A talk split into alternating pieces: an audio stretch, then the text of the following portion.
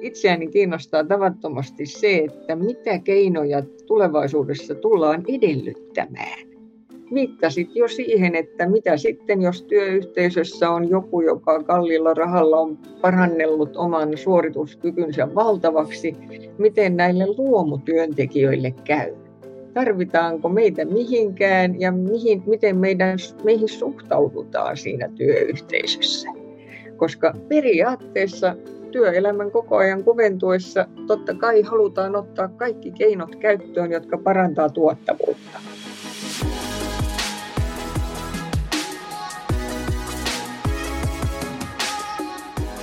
Moraalifilosofiasta väitellyt valtiotieteen tohtori ja filosofi Maija-Riitta Ollila on tieteen popularisoimisesta innostunut kirjailija. Tässä kolmen viikin podcast-jaksossa syvennymmekin Maija-Riitan johdolla siihen, millainen on tulevaisuuden ihminen ja mitä on huippuunsa viritetty koneiden ja ihmisten välinen yhteistyö. Minä olen Joonas Villanen, tervetuloa mukaan!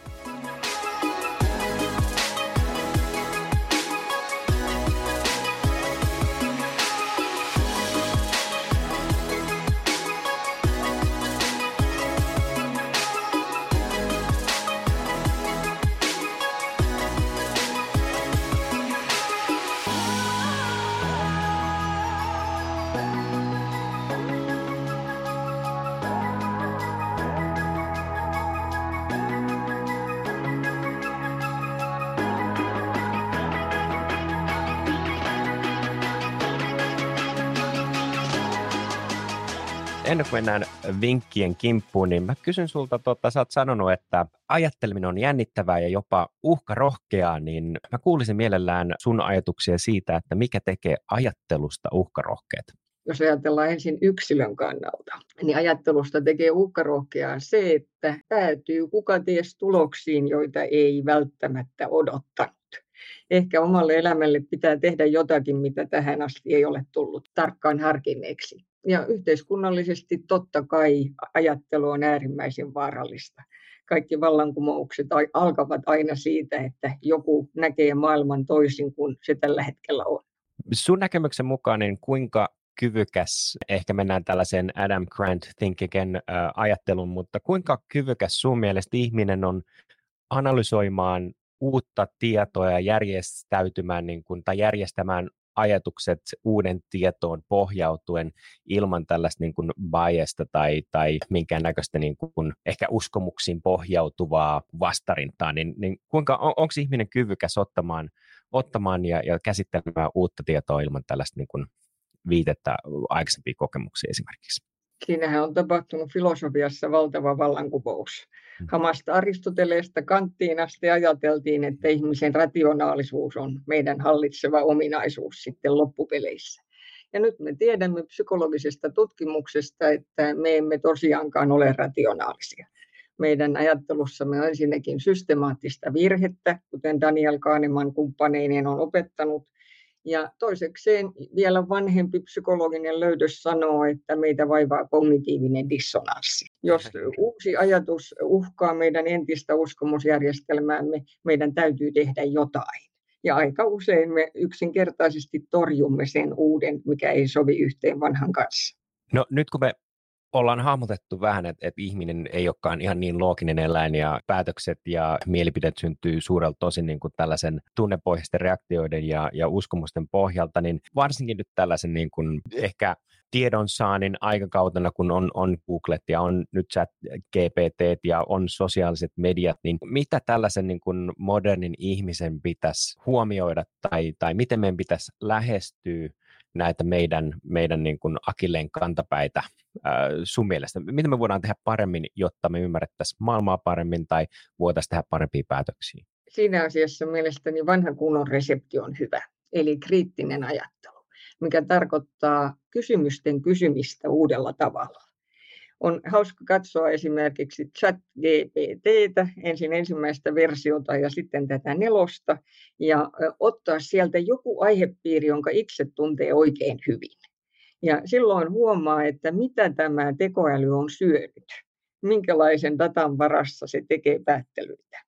Ja usein se perustuu siihen, että on kysytty jokin kysymys samalla tavalla kuin tiedeyhteisössä on aina kysytty. Ja jos sitten haluaa tarkastella maailmaa jostain uudesta näkökulmasta tai arvioida sosiaalisen median tai vaikkapa tekoälyn tuotoksia, niin ensimmäinen asia on kysyä se asia uudella tavalla koska tavallisesti yhteiskunnallinen keskustelu ja omakin ajattelu noudattelee jotakin kysymystä, jonka jokin vaikutusvaltainen taho on jo tehnyt.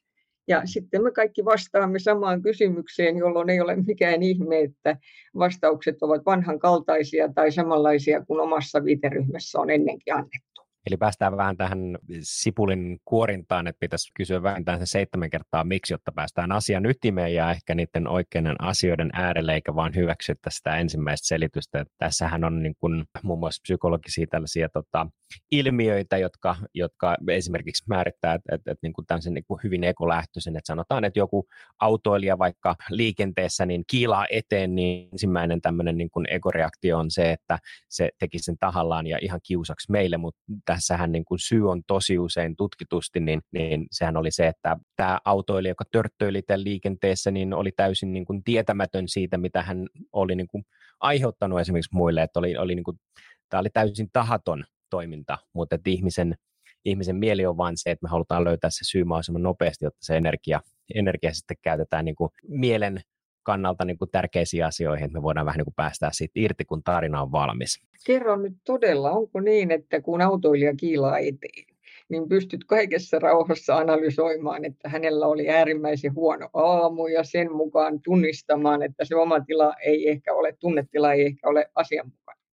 Täytyy sanoa, että en, en tuskin, mutta, mutta että kysymys onkin just se, että se on se niin kuin ensireaktio, että et sitten niin kuin pitäisi tosi nopeasti päästä siihen, että itse asiassa niin kuin analysoidaankin vaihtoehtoisia tota, tai niin kuin tavoitetila, sanotaanko näin, eikä tässä nyt ehkä välttämättä puhuta niin kuin sinällään, että se olisi niin kuin jotenkin tarpeellistakin, mutta ehkä kun siirrytään isompiin konteksteihin kuin ehkä politiikka tai joku tota, muu vastaava teema, niin, niin se, että pitäisi pyrkiä siihen, että ei hyväksytä sitä ensimmäistä vastausta niin kuin absoluuttisen totuutena, vaan, vaan muistetaan vähän niin kuin se, että itse asiassa niin, tässähän on näitä asianhaaroja, jotka niin kuin pitäisi jo, jollain tapaa niin kuin analysoida, käydä läpi, kaivaa, kysyä parempia kysymyksiä, jotta päästään ehkä sitten niin kuin sellaisen oikean totuuden äärelle. Niin tässä on vähän sama, että, että, että koen itse kenttää niin kuin on, on ehkä semmoinen niin kuin pieni pahe, pahe, että tulee huudetuksi siellä ratin takaa, että mitä, mitä teet, niin kuin hullu, tai mitä sitten ikinä tuleekaan.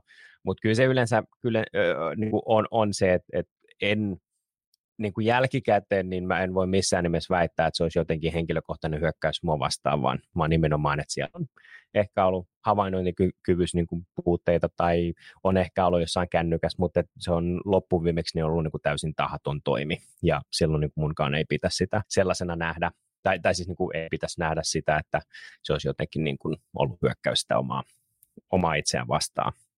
se on ehkä se... hyvä pointti, mutta rattiraivosta someraivoon koska mm. sitten seuraavana hetkenä, kun olet tyyntynyt rattiraivosta, niin voit todeta, että vähemmälläkin kuohulla olisi päästy eteenpäin, mutta kun se sama ilmenee somessa, sieltä on viesti lähtenyt, sitä on jo tykätty ja sitä on forwardattu ja näin edespäin, ja syntyy kokonainen kuohu, joka sitten mahdollisesti päätyy perinteiseen mediaan, ja kaikki sen ensimmäisen reaktion perusteella koska ennen viestintä oli hidasta ja nyt se on nopea, jolloin se todennäköisesti stimuloi enemmän aivojen vanhoja osia, jotka lähtevät kiireesti automaattisesti näpyttämään viestiä.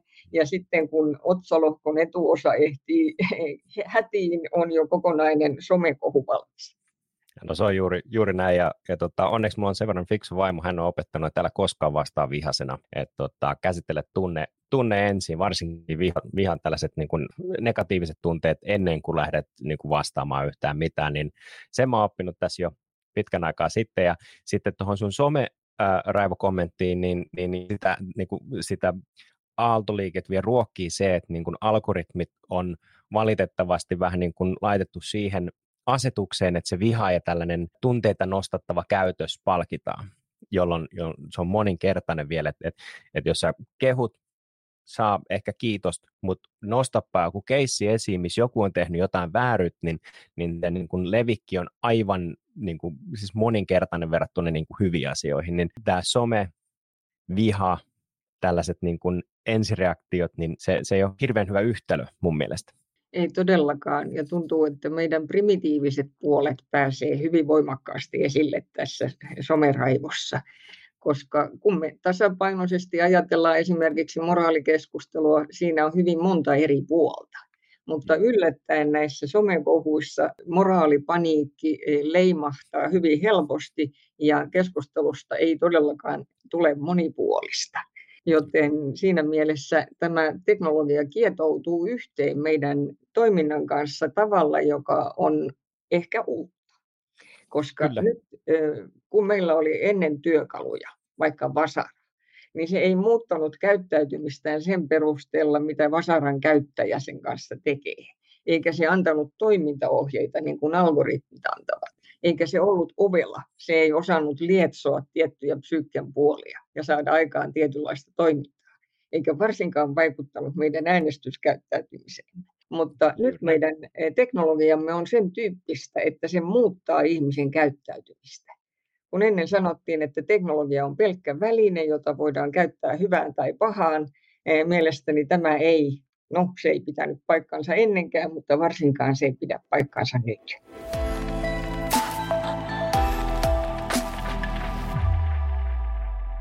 Tänään me puhutaan uusien teknologioiden vaikutukset ihmisten hyvinvointiin ja suorituskykyyn, ja, ja tähän liittyy voimakkaasti just tämmöinen päätöksenteko ja muu vastaava. Mutta ennen kuin mennään tuohon vähän niin kuin ihmisen primitiivisen käyttäytymiseen ja sitä, miten ehkä sitä tässä nyt niin kuin muun muassa teknologian kautta manipuloidaan, niin mä ehkä pureutuisin sitä ennen hetkeksi sun ensimmäisen vinkkiin, vinkkiin, joka kuului niin, että meidän pitäisi tutustua vähän siihen transhumanismiin, koska se on yksi mahdollinen ja hyvin todennäköinen tulevaisuuden trendi. Haluatko kertoa pikkusen, miksi tämä on tärkeää ja mistä transhumanismissa on kyse?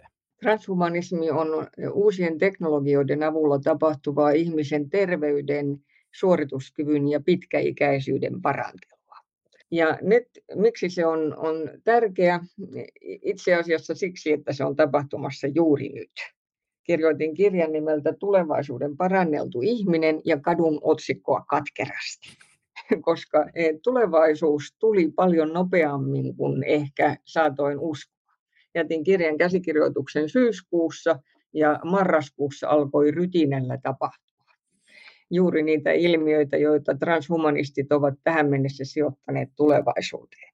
Me käytämme nyt tällä hetkellä esimerkiksi tekoälyä ihmisen älykkyyden ja suorituskyvyn parantelemiseen tavalla, jota vielä viime kesänä ei suoraan nähnyt tuossa kun kaivelin vähän transhumanismista tietoa, niin, niin ensimmäiset oikeastaan tällaiset niin kuin mietteet heräs oikeastaan siihen, että, että niin kuin missä menee se inhimillisyyden raja, että jos miettii sitä ehkä sitä kritiikkiä, mikä transhumanismi on liitetty, niin, niin monet kriitikot näkee ehkä sen vähän niin kuin itse uhkana jopa moraalille, että, että kun ihmiseen liittyy tietty haavoittuvuus, ja sehän on ihmisen luonto, että mehän ei olla missään nimessä täydellisyyttä, niin, niin mä kuulisin mielellään sun näkemyksiä, että missä se niin kuin raja, että milloin esimerkiksi tietynlaiset niin kuin ihmisluontoon ja, ja niihin liittyviin lakeihin, niin, niin missä menee se niin kuin hieno raja, että, että missä vaiheessa tämä inhimillisyys tulee vähän niin kuin uhatuksi, jos me parannellaan liikaa sitä esimerkiksi niin kuin ihmisen mieltä tai, tai suorituskykyä, että et, et, et siitähän syntyy va- valtava vasta, tai vastakkainasettelu, että jos, ja paine toki sitten myös perus työntekijälle, että sanotaan, että niin joukossa löytyy tällainen ehostettu, kyvykäs työntekijä, joka käyttää, on, on, on niin kuin jollain tapaa niin keinotekoisesti ehostettu versus sitten nämä perustyöntekijät, niin, niin siinähän on aikamoinen vasta, vastakkainasettelu, niin missä sun mielestä menee se raja, että milloin, milloin uhataan niin kuin sitä e, inhimillisyyteen liitettyä tällaista niin kuin moraalista rajaa ja, ja sitten niin kuin, että inhimillisyyteen liityttävää niin kuin epätäydellisyyttä? Yksi eh, rajan asettelu ehkä on transhumanismin sisällä. On transhumanisteja, jotka yrittää kehittää ihmisyyden parhaita piirteitä ja parannella niitä. Ja sitten on posthumanistit, jotka viis veisaavat siitä, onko nyt varmasti jokin inhimillisyys säilymässä, vaan yrittävät ylipäätään kehittää mahdollisimman hyviä piirteitä ja mahdollisimman korkeaa suorituskykyä. Ja esimerkiksi tavoitella kuolemattomuutta. Hmm. Kuolemattomuus voi toki tarkoittaa sitä, että ihmisen tietoisuus ladataan nettiin, mutta toki on niitä, jotka tavoittelevat fyysistä kuolemattomuutta.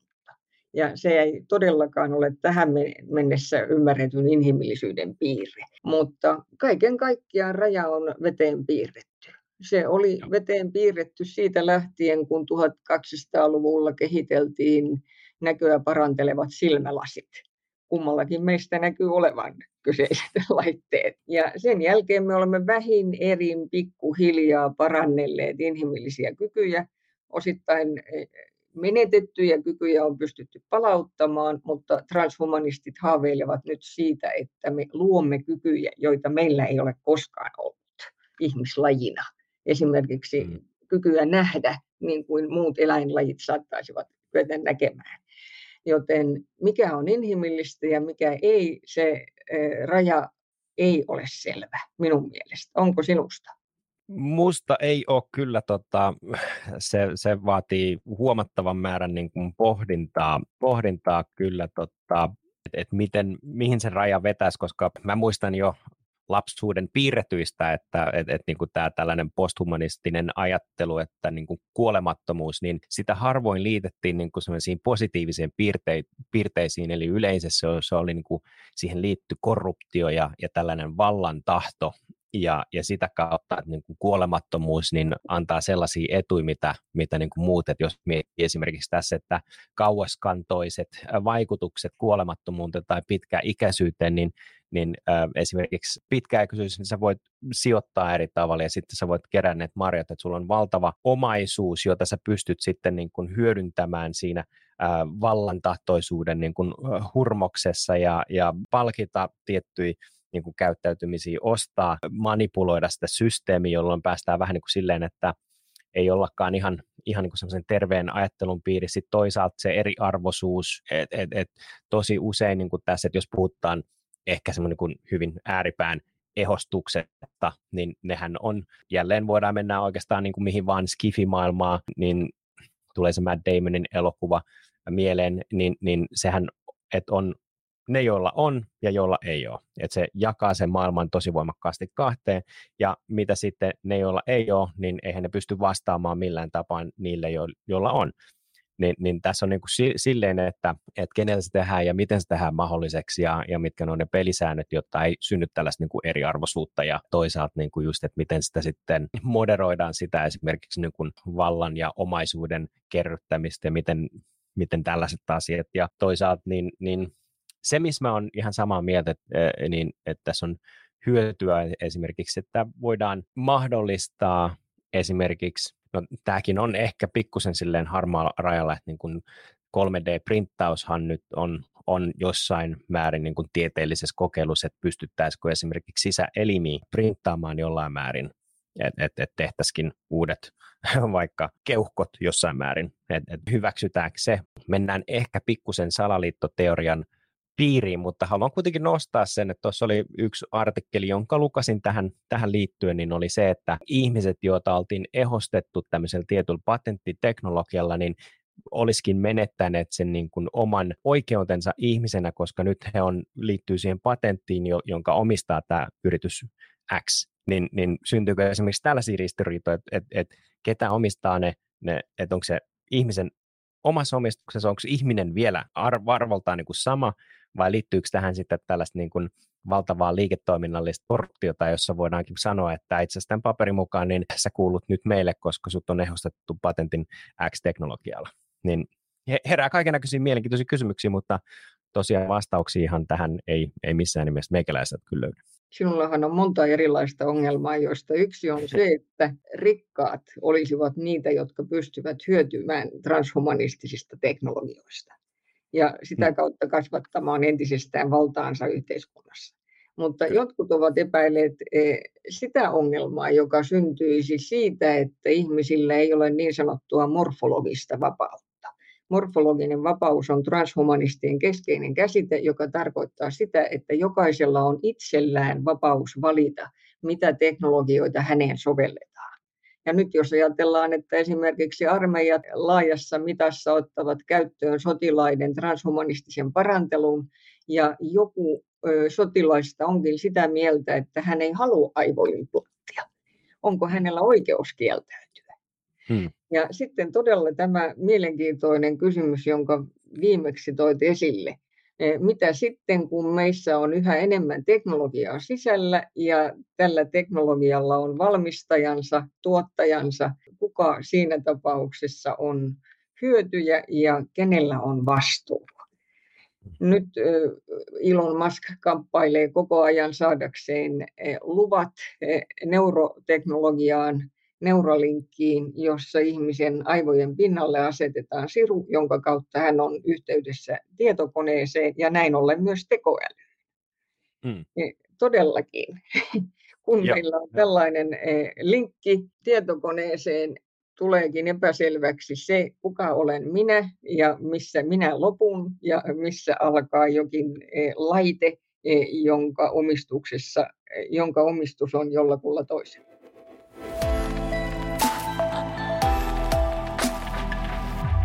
Oikeastaan tässä päästään, tämä on erinomainen silta tähän niin kuin sun toiseen vinkkiin, joka kuuluu, että huomaa, miten teknologiat kietoutuvat yhteen inhimillisen toiminnan kanssa, niin tässähän se niin kuin teknologioiden kietoutuminen inhimillisyyteen on, on niin kuin huomattava, että tässähän jopa voisi puhua jonkinlaisesta niin symbioosista. Ja, ja tuossa niin kuin herää ensimmäisen niin kuin kysymys, mä hetken päästä mennään siihen, että, että mitä se tarkoitit tuolla vinkillä, mutta haluan kommentoida tätä Elon Muskin Neuralinkkiä ja vähän sitä, että niin kuin esimerkiksi muistit ja no jälleen tässä on niin, niin helppo vähän niin kuin referoida referoida tota, Skifi-elokuvia, koska nämä on, nämä on, joku on joskus ajatellut, miltä maailma voisi tulevaisuudessa näyttää, niin nämä on, nämä on niin kuin siinä mielessä hauska vähän niin kuin verrata, että et, et yleensä Skifin tämmöinen niin kuin premissihän muotoutuu siitä, että, että ajatellaan, että, että mikä olisi niin kuin täysin äly, älytön tämmöinen niin kuin juoni, ja sitten niin kuin piirretään se maailma semmoisen niin kuin älyttömyyden ympärille, joka joka uskotaan olevan täysin mahdoton. Ja nyt tähän me eletään suurella tosin sitä, että, että,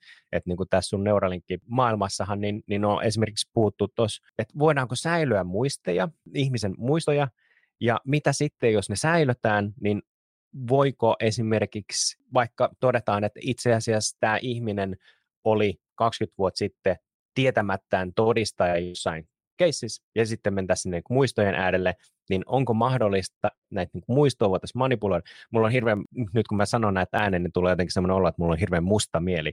Mä haen vaan niin kaikkea pahuutta tästä maailmasta. Mutta on ehkä enemmänkin silleen, että mä itse on hirveän niin kuin optimistinen ja haluan nähdä sitä, niin kuin, että, että ihminen menestyy. Se on, se on niin kuin varmasti kaikkien mielessä ja, ja niin kuin rauha ja ja tällainen, tällainen että me löydettäisiin löydettäisi niin kuin uusia tapoja olla vähän niin kuin samaa tiimiä kaikki, mutta sitten täällä on niin kuin, mun mielestä on hirveän mielenkiintoisia ajatuksia kuitenkin näissä, että mitä niin kuin just tässä kifielokuvissa, niin mikä sun ehkä kannanotto tuohon, että, että, että mitä tapahtuu sitten, jos niin kun me lähettäisikin säilymään näitä muistoja ja kenelle siinä vaiheessa kuuluu? Ensinnäkin mielenkiintoisella tavalla puhuit muistojen manipuloimisesta, mutta aivothan tekevät sen aivan itse. Jos ajatellaan 20 vuoden takaisia tapahtumia, niin aivot ovat päättäneet paikata outoja aukkoja ja lisätä kaikenlaista mielenkiintoista, joka tekee tarinasta yhtenäisemmän. Aivot kertovat koko ajan tarinaa.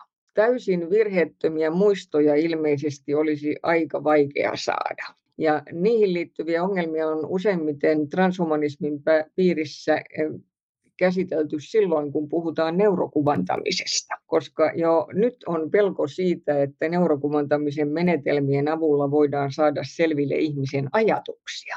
Ja sitä kautta tietysti periaatteessa eri teknologioilla tulevaisuudessa myös muistista. Mutta tuntuu aika erikoiselta ajatella, että jonain päivänä eh, tämä esoteerisena pidetty asia, eli ajatuksen luku, olisikin eh, tieteellisesti tehtävissä ja herää kysymys, kuka sitä haluaisi. Olisiko se hauska todellisuus, jossa tällä hetkellä olisi tiedettävissä, mitä sinä ajattelet? Mä luulen, että No, en, en voi puhua, en, en sinällään voi olettaa mitään, mutta herää, herää kysymys siitä, että jos ei ehkä tiedettäisi yksilön tasolla, että mitä ihminen ajattelee, mutta tiedetään, mitä ryhmä esimerkiksi, joku tietty ryhmä ajattelee, niin, niin silloinhan me voidaan pyrkiä vaikuttamaan siihen ajatteluun vasta-argumentein, esimerkiksi käyttämään sosiaalista mediaa. Siinähän syntyy sitten, että mitä paremmin paremmin niin kuin ymmärretään, niin tulee tällaiset niin kuin psyop-ajattelut ja muut vastaavat, joita varmasti niin kuin tänä päivänä ollaan varmasti käytetty niin vuosikymmenen. Tämähän ei ole niin kuin sinällään uusi juttu, vaan tämä on, tämä on vanhaa, vanhaa ihmisen niin kuin psykologiaan pohjautuvaa vaikuttamista, niin kuin, jota on tehty, tehty niin kuin aikojen alusta asti jollain, jollain tasolla, niin sinällään niin ei voi puhua mistään uudesta ilmiöstä. Että nyt tässä on vaan just tämä teknologiahan on se uusi, uusi ja, ja oikeastaan niin kuin tähän liittyen niin kysyisin nyt tässä kohtaa, että, että, että niin kuin mikä sulle teki tästä niin kuin teknologioiden kietoutumista tähän inhimilliseen toimintaan, niin avaa vähän, että, että mikä tässä oli sulle se niin kuin tärkeä tämmöinen punainen lanka. Itse asiassa Bruno Latour on tällainen ranskalainen sosiologi, filosofi, joka alun perin herätti mielenkiinnon tähän asiaan. Koska hän sanoo, että aseteknologia on hyvä esimerkki siitä, että teknologia ei ole neutraalia, koska ihminen muuttaa aseen roolin, mutta ase muuttaa myös ihmisen käyttäytymistä. Ajatellaan, että ihminen lähtee sotaan nuija kädessä, tai sitten hän harkitsee ydinaseen laukaisukoodin käyttöä. Hän on hyvin erilainen sotia. Hän toimii eri tavalla. Ja kun hän toimii e, yhä uudestaan tietyllä tavalla, syntyy tottumus, joka pikkuhiljaa hioo luonnetta. Ja nyt aseteknologia on juuri se käytännöllinen keskustelu, jota useimmiten tässä yhteydessä käytetään. Ja maalaistyttönä olen sanonut, että en ole koskaan kuullut kenestäkään, joka olisi ampunut lähimmäisensä tuliaseella, jota hänellä ei ole. Joo, toi on niin kuin aseisiin liittyvä keskustelu, niin hyvin mielenkiintoinen pointti. Enpä ole ajatellut sitä noin, että, että niin kuin ase käyttää siis ase muuttaa käyttäytymistä, mutta näinhän se on, että se valtadynamiikka muuttuu täysin. Että just tämä niin kuin ase versus ei-ase, että oli nuija, että tämähän on niin vanha sanonta, että älä tuo puukkua niin kuin tällaiseen asettaisteluun, niin, niin sehän muuttaa sen, sen niin kuin valtadynamiikan, jolloin tällainen puhutaan ehkä semmoisesta pienestä hybriksestä, tämmöisestä niin kuin ihmisen ylimielisyydestä, niin sehän, sehän on, on niin kuin, valta on valitettavasti niin aikamoinen huume. Ja, ja se, että niin kuin, jos sulla on, annetaan tällainen niin kuin kaikki valtias vallan kapula niin kuin käteen, niin kyllähän se muuttaa sitä niin kuin asetelmaa aika huomattavasti. Ja sitten toisaalta, mitä sä sanoit niin kuin siitä, että onko ydinase, niin, niin toinen niin kuin tällaista ihmistä ohjaava käyttäytyminen on itsesuojeluvaisto. Et, et jos sulla annetaan mahdollisuus käyttää asetta, jonka, joka ei vie sua sinne vaaran äärelle, niin suurin osa varmasti sanoo, että no totta kai mä käytän, että en mä halua mennä rintamalle, että mä ammun täältä kaukaa. Niin, niin siinäkin jälleen nähdään se, että, että, että niin kuin nämä tällaiset ihmisen primitiiviset niin kuin impulssit ohjaa sitä käyttäytymistä annettuna se, että meillä on jonkunnäköinen no tässä tapauksessa nyt oli se ase, joka muuttaa sen dynamiikan silleen, että me voidaan tehdä se päätös. Mielenkiintoista on, on se, että hyvin paljon on keskusteltu siitä, miten autonomisten aseiden käyttö, toisin sanoen tekoälyn liittäminen aseteknologiaan, muuttaa ihmisen käyttäytymistä. Niin kuin sanoit, todella jos ihminen käy sotaa tietokoneen ääressä, tietyn tuntimäärä menee sitten kotiin illalliselle, toinen henkilö tulee ikään kuin tietokonepelin ääreen, niin hän kokee mm. sen sotimisen hyvin eri tavalla. Ja itse oli jotenkin tämän autonomisia aseita koskevan keskustelun lumoissa niin, että hämmästyin valtavasti, kun Venäjä hyökkäsi Ukrainaan ja keskusteltiin e, aseteknologiasta, jota sinne toimitetaan. Ensimmäisenä Suomessa keskusteltiin haupitseista haupitsit olivat ensimmäisen maailmansodan aikana kuuminta hottia. Hmm. Joten tämä osoittaa sen, että teknologian käytössä ja kehittämisessä on kerrostumia. Yhteiskunnat ovat hyvin eri vaiheissa siinä, minkälaista aseteknologiaa käytetään ja kehitetään. Paljon mitä voisi niinku pureskella, mutta tuossa ehkä pelko, mitä, mitä tota, tulee itselle mieleen niin kuin tällaiseen autonomisiin aseisiin, niin, niin sieltähän puuttuu se viimeisin tällainen ehkä moraalinen pohdinta, että et, et asehan seuraa puhtaasti ja loogisesti niin kuin annettuja ohjeita, jolloin se ei pysty erottelemaan sitä, että, että jos me sanotaan, että tämä on pahis, niin se on silloin sillä autonomisella aseella pahis, että se ei pysty tekemään sitä päättelyä versus se, että esimerkiksi jos me sanotaan, että tässä on pahis, mutta sitten me lähdetään pohtimaan, no itse asiassa, mutta mut tässä on aika paljon siviilejä ympärillä, että et, et, et, niin tämä ei tunnu moraalisesti oikein, tai ainakin siellä on se tietty pohdinta, että, että uhrataanko me sitten suuremman hyvän teen jotenkin siviileitä. Se onneksi en ole itse sellaisessa, niin kuin, en joudu tekemään päätöksiä tollaiseen, mutta siis sehän on aika valtava vaikea paikka itselle, mutta koneella se on ihan no-brainer. Tässä on mielenkiintoista sekin, että mitkä on ne niin kuin teknologian tässä tapauksessa niin kuin eettiset näkökulmat. Hyväksytäänkö sitten suuremmassa näkökulmassa just niin kuin tällaisten aseiden käyttö, jotka ei sieltä sitten niin kuin näitä nyansseja tai vivahteita? Mikä sun näkemys? Tavallaan sen jälkeen, kun kehittelytyö on jossain aloitettu, muiden on hyvin vaikea pysäyttää mm. sitä kehitystä, no, koska sitten tietää, mitä muilta on tulossa vastaan. Ja pitkään tätä asiaa koskevassa etiikassa on edellytetty, että mukana on ihminen päätöksentekoketjussa, eli human in the loop. Ja sitten mm. skeptikot kysyvät, että onko kysymyksessä todella tilanne, jossa on olemassa human on the loop, eli todellisena päättäjänä ja valvojana. Jos tietokone tekee kaikki laskelmat, jotka antaa perusteen jollekin tietylle toimenpiteelle, mitenkäs otat kynän ja paperin ja lähdet äärimmäisen pikaisessa tilanteessa esittämään toisen vaihtoehdon. Juuri. Joten me voimme näitä komeita eettisiä periaatteita esittää, mutta eh, miten ne sitten käytännössä toimivat tavallaan tilanne on samanlainen kuin nyt ChatGPT-4 osalta, kun Elon Musk ja kumppanit ovat ehdottaneet, että puoleksi vuodeksi pitäisi keskeyttää kehitystyö, jotta ehditään arvioida seurauksia. Kun me mm. tiedämme, että eri puolilla maailmaa kehitetään koko ajan, riippumatta näistä julistuksista tai vetoomuksista, kuka tosiasiassa lopettaa kehitystyön? Kiinalaiset Joo. kehittävät, sanomme me, ja jatkamme innokkaasti. Tuossa oli mielenkiintoinen keissi. Se oli tällainen tech enthusiast, niin antoi niin kuin tekoälylle toimeksiannon suorittaa tietty tehtävä. Ja tässä tapauksessa oli, että se, sen piti tota, tehdä niin kuin tämmöinen design, niin kuin verkkosivudesign siis.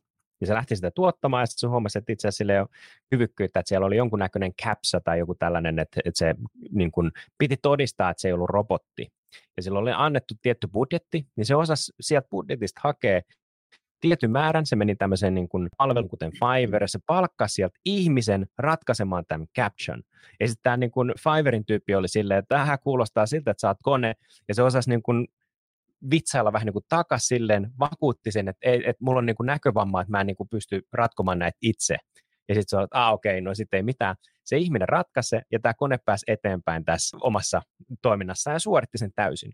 Ja tässäkin nähdään jo, että, niin kuin tämä kone manipuloi sen tilanteen täysin ja hyväksikäytti niin kuin ihmistä saavuttaakseen sen oman tavoitteensa, mikä on mun mielestä niin kuin ihan äärimmäisen, äärimmäisen niin kuin mielenkiintoinen niin kuin tarina, että miten tässä jo niin kuin nyt, niin, niin se osaa tarttua sellaisiin niin kuin inhimillisiin asioihin, kuten huumori, ja osasi niin kuin lukea sen tilanteen oikein ja vastasi siten, että se vakuutti sen vastapuolen tässä tapauksessa. Niin toi on äh, hyvin, hyvin mielenkiintoisia tarinoita. Varmaan tullaan näkemään niin kuin tällaisia niin kuin yhä enemmän, yhä enemmän ja, ja tiettyä varovaisuutta kyllä itsekin näissä, näissä asioissa tota, käyttäisin. Mutta jos me siirrytään tästä sodenkäynnistä ehkä vähän lähemmäs tähän niin kuin meidän oma arki, esimerkiksi somesta, niin sulla oli semmoinen yksi niin kuin väite oli vähän se, että some, jossa algoritmit ohjaa taitavasti ihmisen käyttäytymistä ja ihmiset väittää olevansa yksilöllisiä, mutta kuitenkin mennään hyvin pitkälle sen laumavaiston ohjaamana. Mikä sun näkemys niin kuin tähän esimerkiksi someen just, että et, et, et miten me, puhuit siitä niin kognitiivisesta dissonanssista, niin me uskotaan olevamme yksilöitä, mutta tehdään kuitenkin ihan täysin niin kuin me halutaan tekevän niin haluatko avata pikkusen sun näkemys tuohon? Mehän olemme ihmisinä alun perin herkullinen saaliseläinlaji. Ja se on näkynyt meidän käyttäytymisessämme hyvin pitkään. Sitten me olemme onnistuneet ikään kuin piilottamaan tämän biologisen taustamme taka-alalle. Ja nyt se minun mielestäni yllättävästi purskahtaa esiin, kun katsotaan somekäyttäytymistä. Hmm. koska ilmiöt syntyvät todella nopeasti, syntyy lauma siinä mielessä, että se ei ole järjestynyt yhteisö, koska laumakäyttäytymisellä on tiettyjä kielteisiä piirteitä ja niitä yritetään kompensoida luomalla järjestyneitä yhteisöjä joilla on johto, joilla on toiminta-ajatus, joilla on tietynlainen rakenne, ja näin saadaan siitä yhteistyöstä hedelmällistä. Saadaan ihmiset ikään kuin yhteistyössä nousemaan oman yksilöllisen suoritustasonsa yläpuolelle. Mutta sitten kun syntyy tällainen vapaa lauma yhtäkkiä hetkellisesti, joka lähtee vaikka maalittamaan, lähtee eh, kertakaikkisesti sosiaalisesti tuhoamaan jonkun ihmisen, se ei välttämättä silloin tuota hyviä tuloksia, koska e, meidät on, meidän aivojemme tietyt osat on mobilisoitu hyvin vanhakantaiseen tai arkaiseen laumakäyttäytymiseen. Joo, kyllähän se, se niin, kuin, niin paljon kuin me yritellään taistella esimerkiksi tämmöistä hierarkista ajattelua vastaan, niin, niin, niin ihmisen lauma-ajattelu ohjaa siihen, että siellä on aina jo, joku, joka johtaa. Ja silloin kun me alintajitaisesti jo niin kun annetaan valta toisaalle, niin meidän oma kriittinen ajattelu helposti unohtuu. Eli me hyväksytään tietyllä tapaa se jo muidenkin hyväksymä auktoriteetti ja toimitaan sen mukaisesti. Haluttiin tai ei. Et se on vaan niin kuin se ihmisen mieli, että jos me ei itse koeta, että me ollaan, ollaan jotenkin se johtava hahmo tässä omassa elämässä, niin, niin me ollaan hyvin alttiit siihen tapaa seuraavaan käyttäytymiseen. Kyllähän se niin näkee, ja, ja sitten tuossa niin somessa erityisesti, niin, niin puhutaan tämmöisistä kuplista, niin kyllähän se selkeästi on, että, että ei tarvitse kun viettää ihan lyhyt hetki esimerkiksi YouTubessa, no sanotaan omasta elämästä, mä kattelin pienon opettelua. Muutaman päivän siinä, kun kattelin pienon opetusvideoita, niin yhtäkkiä niin siinä ei ollutkaan mitään muuta kuin pienoa ja musiikkiteoriaa että et se niin kuin hyvin nopeasti ajauttaa semmoiseen tiettyyn kategoriaan. Ja jos mietitään sitten, että et, et niin esimerkiksi nuoria, mitä nyt Jenkeissä jos seuraa sitä TikTok-keissiä, että et niin tämä TikTok jotenkin radikalisoisi nuoria, niin joo, se on ihan kyllä helppo nähdä siinä mielessä, että et niin nuori mieli on altis vaikutteille, ja jos sillä syötetään tiettyä viestiä riittävän kauan, niin se on helppo nähdä, mitä se niin kuin lopputulos on. Että jos ei siellä osata katsoa, niin kuin, että mitä voisi olettaa niin kuin ehkä vähän aikuisemmalta tyypiltä, niin että, että katsotaan molemmat puolet ja arvioidaan ja tehdään sitä kriittistä ajattelua, haetaan tietoa ehkä eri lähteistä, niin, niin onko esimerkiksi nuori kyvykäs tekemään sellaista ajattelua, että, että itse asiassa tämä kuulostaa niin kuin hirveän radikaalilta, että katsotaan, mitä tämä vastapuoli niin kuin argumentoi, ja tehdään sen pohjalta päätös, että mihin me itse kuulutaan, niin en, en välttämättä usko siihenkään. Toki on erittäin hienoja ja edistyksellisiä puolia, jotka liittyy someen. Milloin on ollut mahdollista perustaa kansainvälinen kansalaisyhteiskunnan liike jonkin hyvän asian edistämiseksi erittäin nopeasti ja Kyllä. saada todella hyviä tuloksia. Joten eh, mahdollisuuksia on sekä erittäin korkeatasoiseen toimintaan että sitten vähemmän hyvää. Joo, joo. On, on samaa mieltä ja korostan tässä, että jotenkin nyt ehkä mä kuulostan semmoiselta maailman loppuun niin kuin, tota, pelkkää uhkaa. Mä uskon siis, että mä oon, mä oon syvimmiltään se optimisti ja, ja tykkään ajatella positiivisesti, että mä uskon kyllä, että niin kuin on, on niin kuin valtava valtava voima ja just se, että miten esimerkiksi tieto voidaan de- demokratisoida ja, ja voidaan antaa yhä enemmän valtaa niin kuin yhteisöille ja kansalaisille, e, jotta saadaan parempi yhteiskunta aikaiseksi, niin sehän on niin kuin parhaimmillaan se lopputulos, että mihin mäkin kyllä uskon, että, että niin kuin siihenhän me voidaan ja pystytään, jos pidetään yhtä. Tähän asti hyvin vähän on hyödytty siitä tiedosta, joka meillä on algoritmien toiminnasta mutta ennen pitkää me tulemme immuuniksi, kun me huomaamme, millä, ta- millä tavalla ne ohjaa meidän käyttäytymistä. Joten väittäisin, että tietynlainen lasten tauti saattaa olla kysymyksessä siinä, että some tällä hetkellä sisältää paljon kielteisiä mm. ilmiöitä. Kun me opimme Joo, tämän uuden konstin, niin me paremmin selviydymme siinä, koska tämähän on erittäin lyhyessä ajassa ilmestynyt teknologia. Joo, ei ole ollut näin. vuosisatoja aikaa harjoitella. Joo. Ja tuossa oli itse hauska se äh, sellainen psykologi B.F. Skinner oli sanonut, että se oikea ongelma ei ole siinä, että, että ajatteleeko nämä äh, niin kuin teko, tekoälyt tai teknologiat, äh, ongelma piilee siinä, että ajatteleeko ihminen. et, et, tota, uno, unohtuuko tässä esimerkiksi, niin kun, jos miettii, että mm, syvimmiltään niin, niin voisi jo, jo, jo, jotenkin väittää sille, että ihminen on, on ehkä vähän laiska. Niin jos miettii, että GPT-4 tässä nyt luo kaikki tekstit ja artikkelit ja hakee niin kuin verkostietoa vaan, vaan yhden helpon kysymyksen kautta, niin mitä tapahtuu silloin, niin kun, et, et mä ajattelen niin, että aivot on lihas, jota pitää harjoittaa. Ja jos me ei enää harjoitakaan sitä lihasta, niin mitä tapahtuu? Tuleeko sellainen tietyn rappeutumisen tila, jolloin me auttamattomasti ajaudutaan sellaiseen niin kuin tilaan, jossa me ollaan täysin riippuvaisia teknologiasta? Daniel Kahnemanin tutkijakumppani Amos Tversky kertoo nuoruudestaan, kun hänen tutkijakollegansa hyvin laajasti tutkivat tekoälyä. Ja häneltä kysyttiin, eikö hänkin tutki. Ja hän sanoi, että hän ei tutki keinotekoista älykkyyttä, hän tutkii inhimillistä typeryyttä. Ja nyt mielestäni on myönteistä se, että me olemme oppineet aivan tieteen avulla paljon inhimillisestä typeryydestä, koska me voimme soveltaa sitä. Me voimme toisasteisesti ajatella, me voimme reflektoida ja huomata, että kasvaa, tässäkin oli lähellä systemaattinen harha. Minäpä tuosta oikaisen tämän kuvan.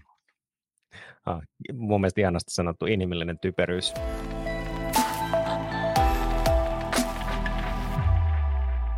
Toimikoon tämä siltana tuohon meidän viimeiseen vinkkiin. Sä sanoit tai annoit meille kolmanneksi vinkiksi, että puntaroi, millä keinoin on hyvä parantaa suorituskykyä työelämässä. Niin tämä keskustelu liittyy nimenomaan tähän, että, että mikä on hyvästä ja, ja mikä kannattaisi jättää vähän vähemmälle. Niin, niin miten sä lähtisit tätä vinkkiä purkamaan? Transhumanismi tarjoaa rajattomasti mahdollisuuksia voidaan todella parantaa meidän, parannella meidän älyä, paitsi älylääkkeillä ja monilla muilla valmisteilla eh, voidaan käyttää tekoälyä, voidaan eh, muuntaa meidän tunneelämää myönteisemmäksi psykedeeleillä. Mikä tahansa sairauden parantamiskeino keksitään, siitä seuraa sivuvaikutuksena tapa, jolla voidaan parannella meidän terveyttä ja suorituskykyä. Ja mitä mm. terveempi ihminen, sen suorituskykyisempi hän tietysti on itseäni kiinnostaa tavattomasti se, että mitä keinoja tulevaisuudessa tullaan edellyttämään. Viittasit jo siihen, että mitä sitten, jos työyhteisössä on joku, joka kallilla rahalla on parannellut oman suorituskykynsä valtavaksi, miten näille luomutyöntekijöille käy? Tarvitaanko meitä mihinkään ja mihin, miten meidän, meihin suhtaudutaan siinä työyhteisössä? Koska mm. periaatteessa työelämän koko ajan kuventuessa totta kai halutaan ottaa kaikki keinot käyttöön, jotka parantaa tuottavuutta. Vaalikeväänä on paljon keskusteltu siitä, miten saadaan tuottavuus ylös. Ja sieltä tulee totta kai tekoäly hyvin monella tavalla ja monella sektorilla. Mutta ne ihmiset, jotka työskentelee yhdessä tekoälyn kanssa, on mitä ilmeisimmin myöskin paineen alla. Pitää koko ajan kehittää kaikkia valmiuksia samanaikaisesti. Joten mitä teknologioita meidän kannattaa ottaa käyttöön? Jos Elon Musk todella tämän Neuralinkinsä saa toimimaan, niin onko se sitten jokaisen työntekijän aivojen pinnalla? Aivan, aivan. Ja sitten toisaalta se, että, että niin kun, tullaanko esimerkiksi syrjimään luomuntekijöitä siinä, että, että jos esimerkiksi ei haluakaan keinotekoisesti itseään ehostaa, niin huononeeko se oma asema siinä työyhteisössä vai, vai pitäisikö jotenkin ehkä työtä miettii täysin uudella tavalla ja automatisoidaan se, mikä pystytään ja ehkä tarjotaan sitten niin kuin enemmän sellaista ihmiselle sovinnaista yhteisöllistä tekemistä tai luovuutta tai äh, niin kuin tällaista luovaa ajattelua vaativia toimintoja. En, en tiedä, vaikea nähdä vähän, mikä se, mikä se niin kuin rajatos on, on, kun kuitenkin sitten se ehkä ainakin yritysjohdon näkökulmasta, niin ehkä vähän kylmäkin tällainen lähestyminen on se, että mitä meillä on viivan alla tai mitä meillä jää viivan alle ja mikä meidän kilpailu sitten niin kuin markkinassa verrattuna kilpailijoihin on, niin, niin se tahtotila hyödyntää uutta teknologiaa on, on varmasti niin kuin valtava. Paljon on korostettu tätä, mitä juuri sanoit, eli keskityttäisiin siihen, mikä on nimenomaan ihmiselle olennaista ja tyypillistä. Ja mielestäni tähän liittyy valtava kuoppa, koska e, esimerkiksi tekoäly kehittyy koko ajan. Nyt me olemme kehittäneet empatiaa ihmisessä, me olemme kehittäneet ihmisen tunneelämän käyttöönottoa entistä tehokkaammin, mutta koko ajan konemaailma etenee näissä suunnissa. Entäs sitten? Olen usein puhunut siitä, että vielä 1900-luvun alussa naisten piti anoa vapautusta sukupuolestaan saadakseen opiskella yliopistossa. Ja nyt kun me lopulta saamme opiskella loogis-matemaattisiakin aineita, on jo kauan sitten nähty, että tekoäly on loogis-matemaattisissa asioissa paljon parempi kuin ihminen on. Joten pitäisikö meidän nyt sitten eh, peruuttaa 1800-luvulle ja ruveta taas vaan tuntemaan? Ja itse en kannata tätä, vaan ajattelen, että inhimillisten kykyjen viljeleminen on sinällään äärimmäisen arvokasta, jotta syntyy täysikehäistä ihmiselämää. Kun opettelet pianon soittoa, et todennäköisesti tee sitä sen vuoksi, että olisit eh, ensi kuussa maailman paras pianisti, vaan sen takia, että on ihanaa kehittää tällaista puolta ja saada jotain uutta kokemusta elämästä. Koska antiikin aikainen menestyksen määritelmä oli se, että kun ihminen pääsee jonkun uuden kyvyn harjoittamisen alkuun, hän heti paikalla tuntee menestyvänsä. Tässä ollaan mm. menossa johonkin. Eikä tuon hankkeen arvoa mittaa se, että onko se jollakin mittarilla suhteessa joidenkin muiden kykyihin eh, vielä parempi vaan se on arvokasta sinänsä. On tärkeää, että ihminen voi kehittää kaikkea potentiaalia, mitä itsellä on. On samaa mieltä ja, ja tota, tosiaan tavoite ei ole se, että mä, musta tulisi jotenkin maailman paras pienisti, vaan se, että mä haastan ehkä itseni uusiin taitojen äärelle ja, ja koen sitä kautta niin kuin pieni onnistumisia, ja, joka ruokkii sitten sitä niin kuin tervettä itsetuntoa ja tätä myöten, niin, niin musta tulee tosiaan ehempi ihminen ehempi ihminen ja voin sitten myös auttaa eri tavalla muita, muita tota, omien tavoitteiden saavuttamisessa ja, ja siinähän on, on niin kuin, ollaan mun mielestä sin, sinällään niin kuin asian ytimessä. Tuohon kolmannen vinkkiin vielä, jos miettii yrityks, että jos sun pitäisi antaa jonkunnäköinen vähän niin kuin ohje tai, tai ehkä asioita, joita pohtia nyt tällaisten uusien asioiden tai, tai teknologioiden niin kuin jalkauttamisessa sinne oman organisaation, niin mitä sä Miten sä ohjeistaisit näitä päättäjiä lähestymään tätä asiaa?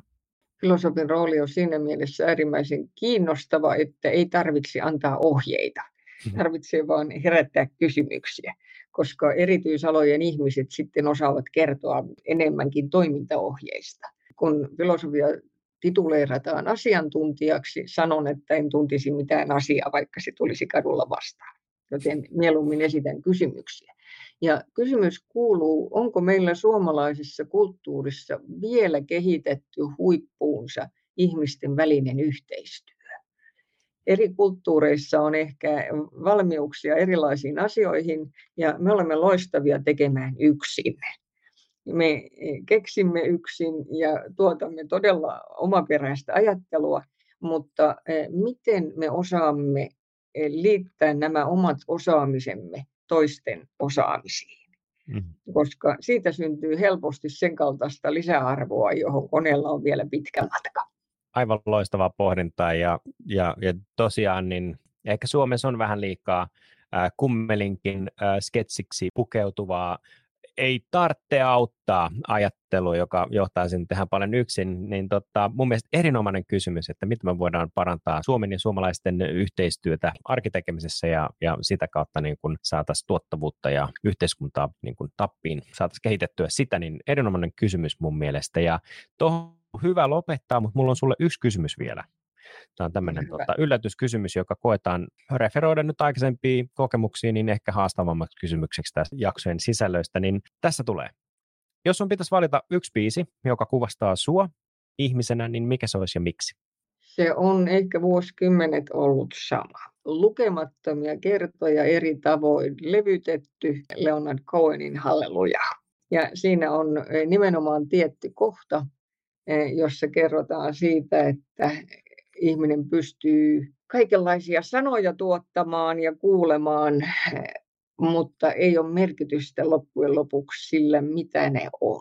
It doesn't matter which you heard, the holy or the broken hallelujah, koska ne ihmisen ajattelu on tavallisesti erittäin epämääräistä ja erittäin epätäydellistä, mutta kun pikkuhiljaa yhdessä ajatellaan, niin syntyy jotain, mistä kannattaa olla kiitollinen.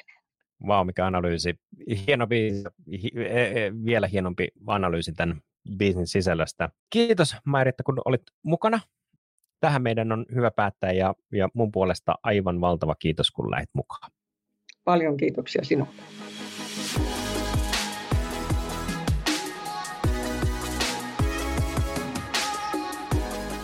Ja näin olemme jälleen saaneet Aimo Annoksen uutta ajateltavaa. Podcast-jaksojen tiivistelmät ja yhteenvedot löydät osoitteesta content.vooli.fi. Kiitos kun olet oppimassa kanssamme uutta. Minä olen Joonas Villanen ja kuulemme ensi jaksossa.